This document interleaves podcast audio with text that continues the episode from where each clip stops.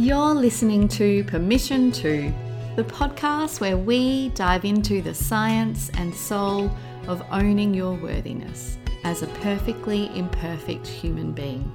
I'm your host, Sam Dhu, psychotherapist, positive psychology coach, mama to a beautiful five year old Emily, and passionate advocate for living an inspired life. My aim is to show you that you have full permission to own your worthiness so that you can embrace your true nature and begin walking boldly toward your dreams. Let's dive in. Hi everyone and welcome to a, another episode of Permission to. Um, you can probably hear in my voice I'm a little bit excited because it's first day that school's back, so it's my first day of being fully in my business after six weeks of summer holidays. And whilst it was lovely to have so much family time and quality time, um, it just also feels so exciting to be back in my business. Um, yay! So let's dive into today's topic permission to say bye bye to imposter syndrome. Because Imposter syndrome is really at the heart of the problem that permission granted solves. That sense of there being something wrong with you, something that's not good enough, uh, something about you, um, you know, that feels like a fraud or, you know, that you're going to be caught out. Uh, that is a big part of what we work on in permission granted. Because obviously, when you think that you want when you think that way about yourself, you don't feel great, and it's pretty hard to get what you want out of life when you're not feeling great. Uh, so, how do you know if you have imposter syndrome? In essence, imposter syndrome is a way of thinking about yourself. Uh, and it's the the sense that you'll be found out as a fake or a fraud or that you don't belong. Um, so it can really create a sense of disconnection from others and a sense of not belonging. And it can get in the way of you being seen, of showing up imperfectly, like feeling like you need to be perfect to show up, can be a big part of imposter syndrome. Um, obviously, anyone who knows me knows that I believe that showing up imperfectly is better than not showing up at all. So, if you are devaluing your worth, undermining your life experiences and what you have to offer and your expertise, uh, then it's likely you're experiencing imposter syndrome. And imposter syndrome isn't something that can only impact on your career, it could be your business, it could be your creative pursuits. I've, I've worked with a lot of artists who have experienced imposter syndrome. Um, I've worked with CEOs of like big, big companies uh, who experience imposter syndrome, and also mamas, like, you know, that sense of like, oh, I don't really know what I'm doing, I'm not good enough. Uh, so, imposter syndrome can kind of really show up in all areas of your life. Uh, and so, if you have stories that all of your accomplishments might have been due to luck or chance um, or a fear of getting exposed as a fraud. Um, maybe, you know, like when someone gives you a compliment or says, um, you're great at something, you might think, oh, if only they really knew the truth, or some, you know, have some thoughts like that. Have a sense that you are not good enough or not enough. That you think that you aren't as smart as others, not as confident as others, not as much of a leader as others. Uh, if you're worried about making mistakes, then you might be struggling with imposter syndrome. And it, from my point of view, imposter syndrome, self worth, self belief, they all kind of intertwine. Uh, the first thing to know about imposter syndrome, which I think just knowing this is a big part of the process of learning to move through it, is to know and accept that imposter syndrome just makes you human. It's not proof that you don't belong in the in the arena. Um, it's not proof that you're not enough or that you're not good enough. Uh, it's just an experience that many, many women, in fact, I'd say the majority of women, can relate to. So you need to separate the feelings and the thoughts from the facts and from your identity. Experiencing imposter syndrome doesn't actually make you an imposter. Thinking you are not good enough doesn't actually mean that you are not good enough. Thinking there is something wrong with you doesn't mean that there is something wrong with you. This comes back to the core of mindset work, which is about remembering that we don't always see ourselves or the world or others accurately. And it's super important to understand and to remember and remind ourselves that many of our thoughts and beliefs are not actually ours. We never chose them. So, you know, in a nutshell, many of our core beliefs are formed before the age of six. And we learn from our environment, we learn from our family, from our parents, from our peers. Um, and at that age, we don't have a filter. So if someone teaches you something or tells you something that as an adult now you wouldn't necessarily choose to believe or want to believe, as a child you didn't always have that ability to filter it out. And so I think it is really important to remember that you know some of these beliefs that you may have developed and some of these thoughts that you've got about yourself were never chosen by you and then when we do this thought work as an adult is an opportunity to choose for ourselves. Like how do i want to feel about myself?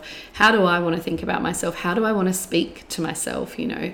How do i want my how do i want to respond to my inner critic? Um, and i also wanted to add that i think in my experience working with women for the last 15 years and, and more as a social worker, therapist, coach, um, yeah, in all the different areas that I've worked with women, what I have noticed is that experiencing imposter syndrome can make us feel disconnected from others because uh, so often we put others on a pedestal and we see ourselves as being less than them.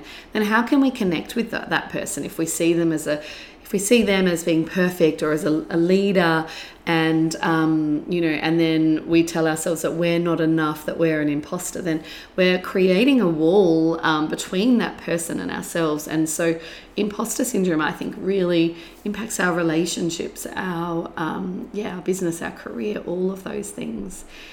And so and this is because um, we've been taught in uh, and grown up in a system that encourages us to rank ourselves. We're, we're you know we're being marked in uh, at school. We're being um, we're competing in, in sport, and you know there's nothing necessarily wrong with competition, but we do get taught this ingrained like pattern of ranking oh well that person's better than me because they've got more instagram followers than me or um, these are just random examples, or because they earn six figures and I don't, or because they're a manager in the in the job and I'm only this, um, and so we've kind of often got this pattern. I don't know if you can relate to this, but I, I know that I see this a lot in the women I support, where we compare ourselves to others and we you know unconsciously out of our awareness are kind of ranking people and and putting ourselves at the bottom so obviously that's something that we want to try and break free from because like i don't i'm i don't know about you but for me i don't want that next generation of women of girls to be um like yeah comparing themselves so much to each other and ranking themselves you know it's it's i really believe in like celebrating ourselves as a whole humans and um, acknowledging we all have different strengths and different weaknesses uh, but we're all equal. Like it's not about one person being better than the other. Um, and I think that's so obvious in some ways, but I did want to point out that, like, on a subconscious level, a lot of women do do that, like, rank themselves amongst other people. So, when we think about where these thought patterns do come from, a lot of it is that internalized conditioning that I was just touching on. Our brains tell us these things that are wrong with us, and uh, and then we believe them but really, our brain has just started this pattern through social conditioning, through our childhood, through early experiences. So, like maybe you were told that you need to be the best or you need to be perfect, um, or this is an example that a lot of my clients share with me they they felt like in a more subtle way that their parents only really witnessed them or saw them or noticed them when they were achieving. So you bring home a maths test and you get an A and your parents really delight in you and are, are excited um, but maybe you don't feel like in other areas of your life or just when you're just being you that your parents you know were delighted in, delighted in you and witnessed you. Uh, and so then we can internalize that as oh well i have to be the best or i have to be perfect uh, or i'm not good enough.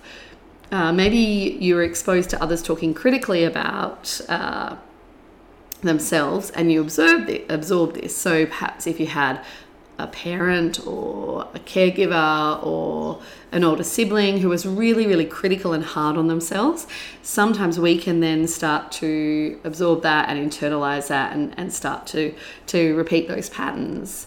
Um, it might be like you know, sometimes we have just like such nurturing, nourishing parents who actually, you know, were really, really um, giving us so much beautiful feedback about us and really witnessing us and celebrating us. But maybe, you know, we were influenced by the media, by magazines, by schools, by society in general. There's still so much of that um, toxic positivity and resilience messaging, and, you know, you've got to be the best kind of messaging out there in the world. You've got to be perfect.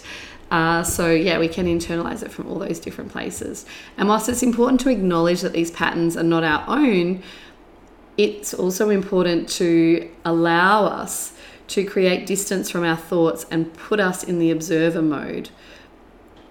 Because when these thoughts are on autopilot, we don't realize they're happening. So, you might, there might be a job that you see as your dream job or you might want to launch something in your business or start your business or i don't know you might want to have like a really uh, like a brave conversation with a friend but um, the, you've got these thoughts running in the background out of your awareness or i'm not good enough to do that. You know they're just going to find out that i'm actually not a great communicator or like you know i'm not suited for this role. And if you've got those thoughts running and they're out of your awareness then that is really going to affect how you show up in the world and how yeah what what opportunities you take how willing you are to to risk um, you know going for what you really want and so being in observer mode allows you to pay attention to these thought patterns and to recognize that hey part of these this isn't me. This is from my childhood. This is the conditioning that i have been exposed to in the society that i live in right now. And so i think that is just such an important thing to remember to always keep coming back to being an observer and being in the observer role so, how do we actually move through imposter syndrome? I just want to normalize, like, as a coach, as a therapist, as a, a business owner, uh, and a mama, I still experience imposter syndrome sometimes. I just want to normalize that and say, but it doesn't, I, I've learned to move through it so that I still show up, so I still take the risk, so I still take the leap. And that's what I'm going to talk to you about. So, when we have these thoughts and they've been ingrained in our minds for a long time, we it's not always possible to stop them, um, but we can change how we relate to them. We can change how we respond to them. So, firstly, understanding and accepting that imposter syndrome just makes you human. As I shared, um, I experience it. I have CEOs who experience it. Um, there are there are so many people in the world who you would be looking up to who think, oh, they would surely they would never experience imposter syndrome, but I can tell you that they do. So just remembering that it's not proof that you don't belong in the arena or that you are not good enough. It's just an experience that the majority of women can relate to. So remembering to separate the feelings from the thought, the facts, and the experience of imposter syndrome from reality. Then the next step is to look for evidence that supports the opposite that you are enough, that you do belong, that you're not an imposter. So, some questions that might help you with this. What are your strengths and positive qualities? What makes you enough? What are your accomplishments? What do you wish you believed around yourself? And so, and if you get stuck on those, the other way to do it is to choose one thought that you have about imposter syndrome. So perhaps you have a thought like, I'm not leadership material. Let's just say you have that thought. Uh, then you could think, what is the opposite of that? Like, what is the opposite thought of that? And then, because our brains will often have quite a strong resistance to thinking, if it can feel too uh, like fakely positive, your brain won't necessarily believe it. So, if you if your um, imposter syndrome thought is I am not a leader, like I, I don't have the skills to lead. The opposite might be, you know, I was born to be a leader, I'm the best leader in the world, I don't know, something like that. What you would look at then is find the middle ground. So, and that's where you look for the growth opportunities. Uh, so maybe it's something like, I don't feel ready to be a leader yet but that doesn't mean that I, I don't have it in me to be a leader. Actually, every day I'm getting closer and closer to being the leader that I want to become. And so you, you, you try and find what we call a balanced middle ground thought. Um, and this is an evidence based tool, right? Instead of just going straight to the positive, try and find a balanced alternative thought. And, and listen to that thought. You can say it out loud, you can read it. Um, how does it feel in your body? How does it make you feel? What actions would you take if you believe that thought? Because that's really important. And now, if you have a lot of resistance to changing your thoughts, is there a thought you can choose that would feel even 1% better? You know, what and and this is where I find sometimes if you're having trouble thinking about thoughts that are um, balanced or true, the other thing you could do is, well, what's a kind of thought that I could think to myself? Like, if my friend said to me, oh, I'm never going to be a leader, even though, you know, this job is my dream job, I'm just not good enough, like, how would you respond to that? Because that can help you tap into a more compassionate thought. Um, and the other is to think about, well, what's a more helpful thought? So, this thought, what's my goal here? If my goal is to get my dream job, and then this thought is stopping me from acting on it, what would be a more helpful way to look at this, you know? Um, so that, that's some ways that you can do some thought work around that. Um, and yeah, it's really important that you keep like if you think about your brain, your brain needs repetition to change. So you created the old thought patterns over many, many years, right? Since you were very young. And so now, if we want to create the new patterns, uh, we need to make sure that we have ways to practice them every day. So that might be when I'm trying to work on a new thought pattern. I often write it at the top of my diary for the day. Like I'll still do my to-do list and all of that, but then I'll I'll focus on the thoughts that I really want to be thinking today. Um, uh, some people put alarms on their phones. Uh, post-it notes, um, messages on the mirror. There's so many different creative ways that you could do that. Um, but make sure that you don't just do the work and then forget about it. You have to kind of actively do it every day. And then fake it until you become it. Uh, if anyone hasn't watched Amy Cuddy's TED Talk um, on imposter syndrome, I highly recommend it.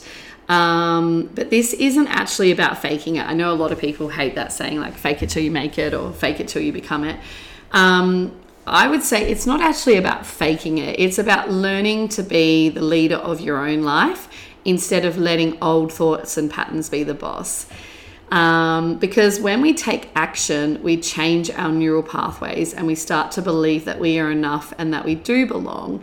So, the more you keep showing up, the more you will move through imposter syndrome. Um, and this is something that I wanted to talk about a little bit more deeply because it's something that people get tripped up on a lot. It's like this idea that, well, I can't go for that job until I believe in myself or until I start having more positive thoughts. I, you know, am not going to, you know, take that action or do this step because um, a lot of people think, well, I have to change my thoughts before I take the action.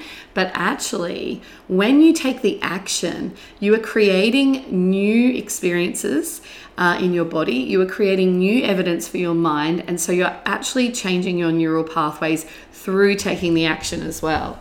And by the way, that's not saying like I'm not one who believes in like magical thinking like if i think i get the job that i'm going to get the job.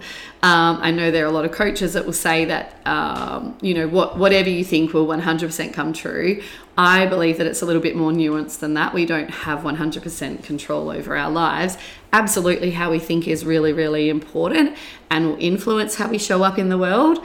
Um, but it's not it doesn't it's not a magical process like that and and so I did want to speak to like let's say that you've got imposter syndrome about a leadership role at work and um, you do this work you go through this process that I've shown you and then you decide okay I am going to apply for that job even if you don't get the job you will have had evidence that you were brave enough to go for the job. You will have had some feedback, hopefully, about how you went um, in the interview uh, you will start to notice hey, actually, I believed in myself that I was enough for that job.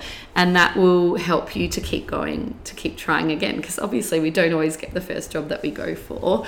Um, and I have had people message me going, "Oh my gosh, Sam! Like, you know, from your masterclass, um, I decided to go for the job. I didn't get it, but I feel so much better about myself. So I just wanted to speak to that. That um, when you're working on imposter syndrome, it's not like you're always going to get the outcome you want straight away, but it's about trusting the process and keeping on trying, knowing that the actions that you're taking are telling yourself, "Hey, I am enough. I I'm not an imposter. I do believe in myself."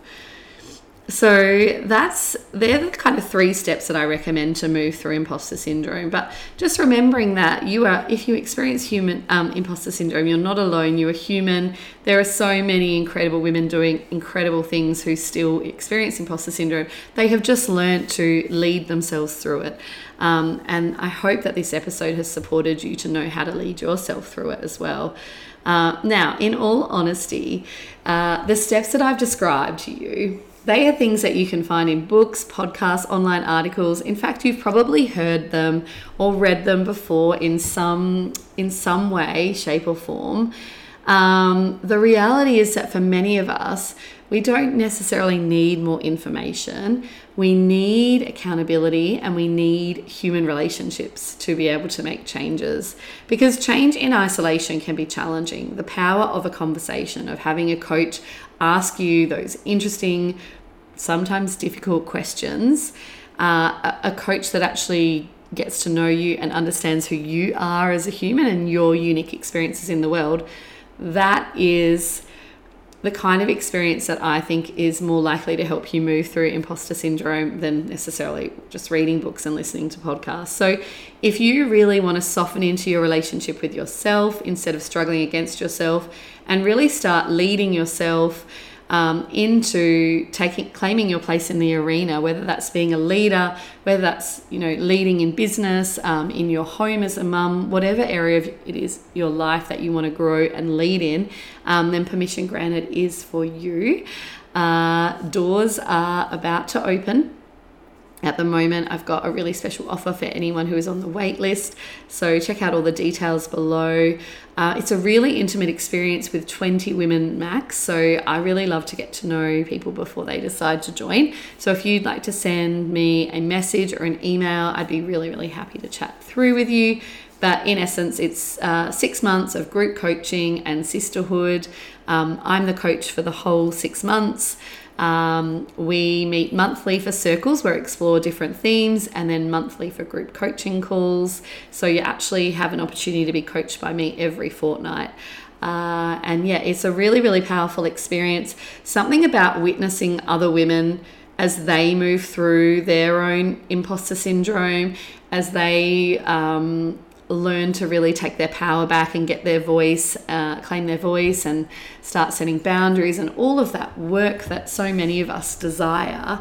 Uh, it's just so powerful to do it amongst a sisterhood of women and to feel like deeply supported by others. So, yeah, if that is something that you have an interest uh, in, I would love to support you and look forward to hearing from you. Uh, thank you, everyone, for listening. Uh, the next episode will be out next week. And until then, have a beautiful week.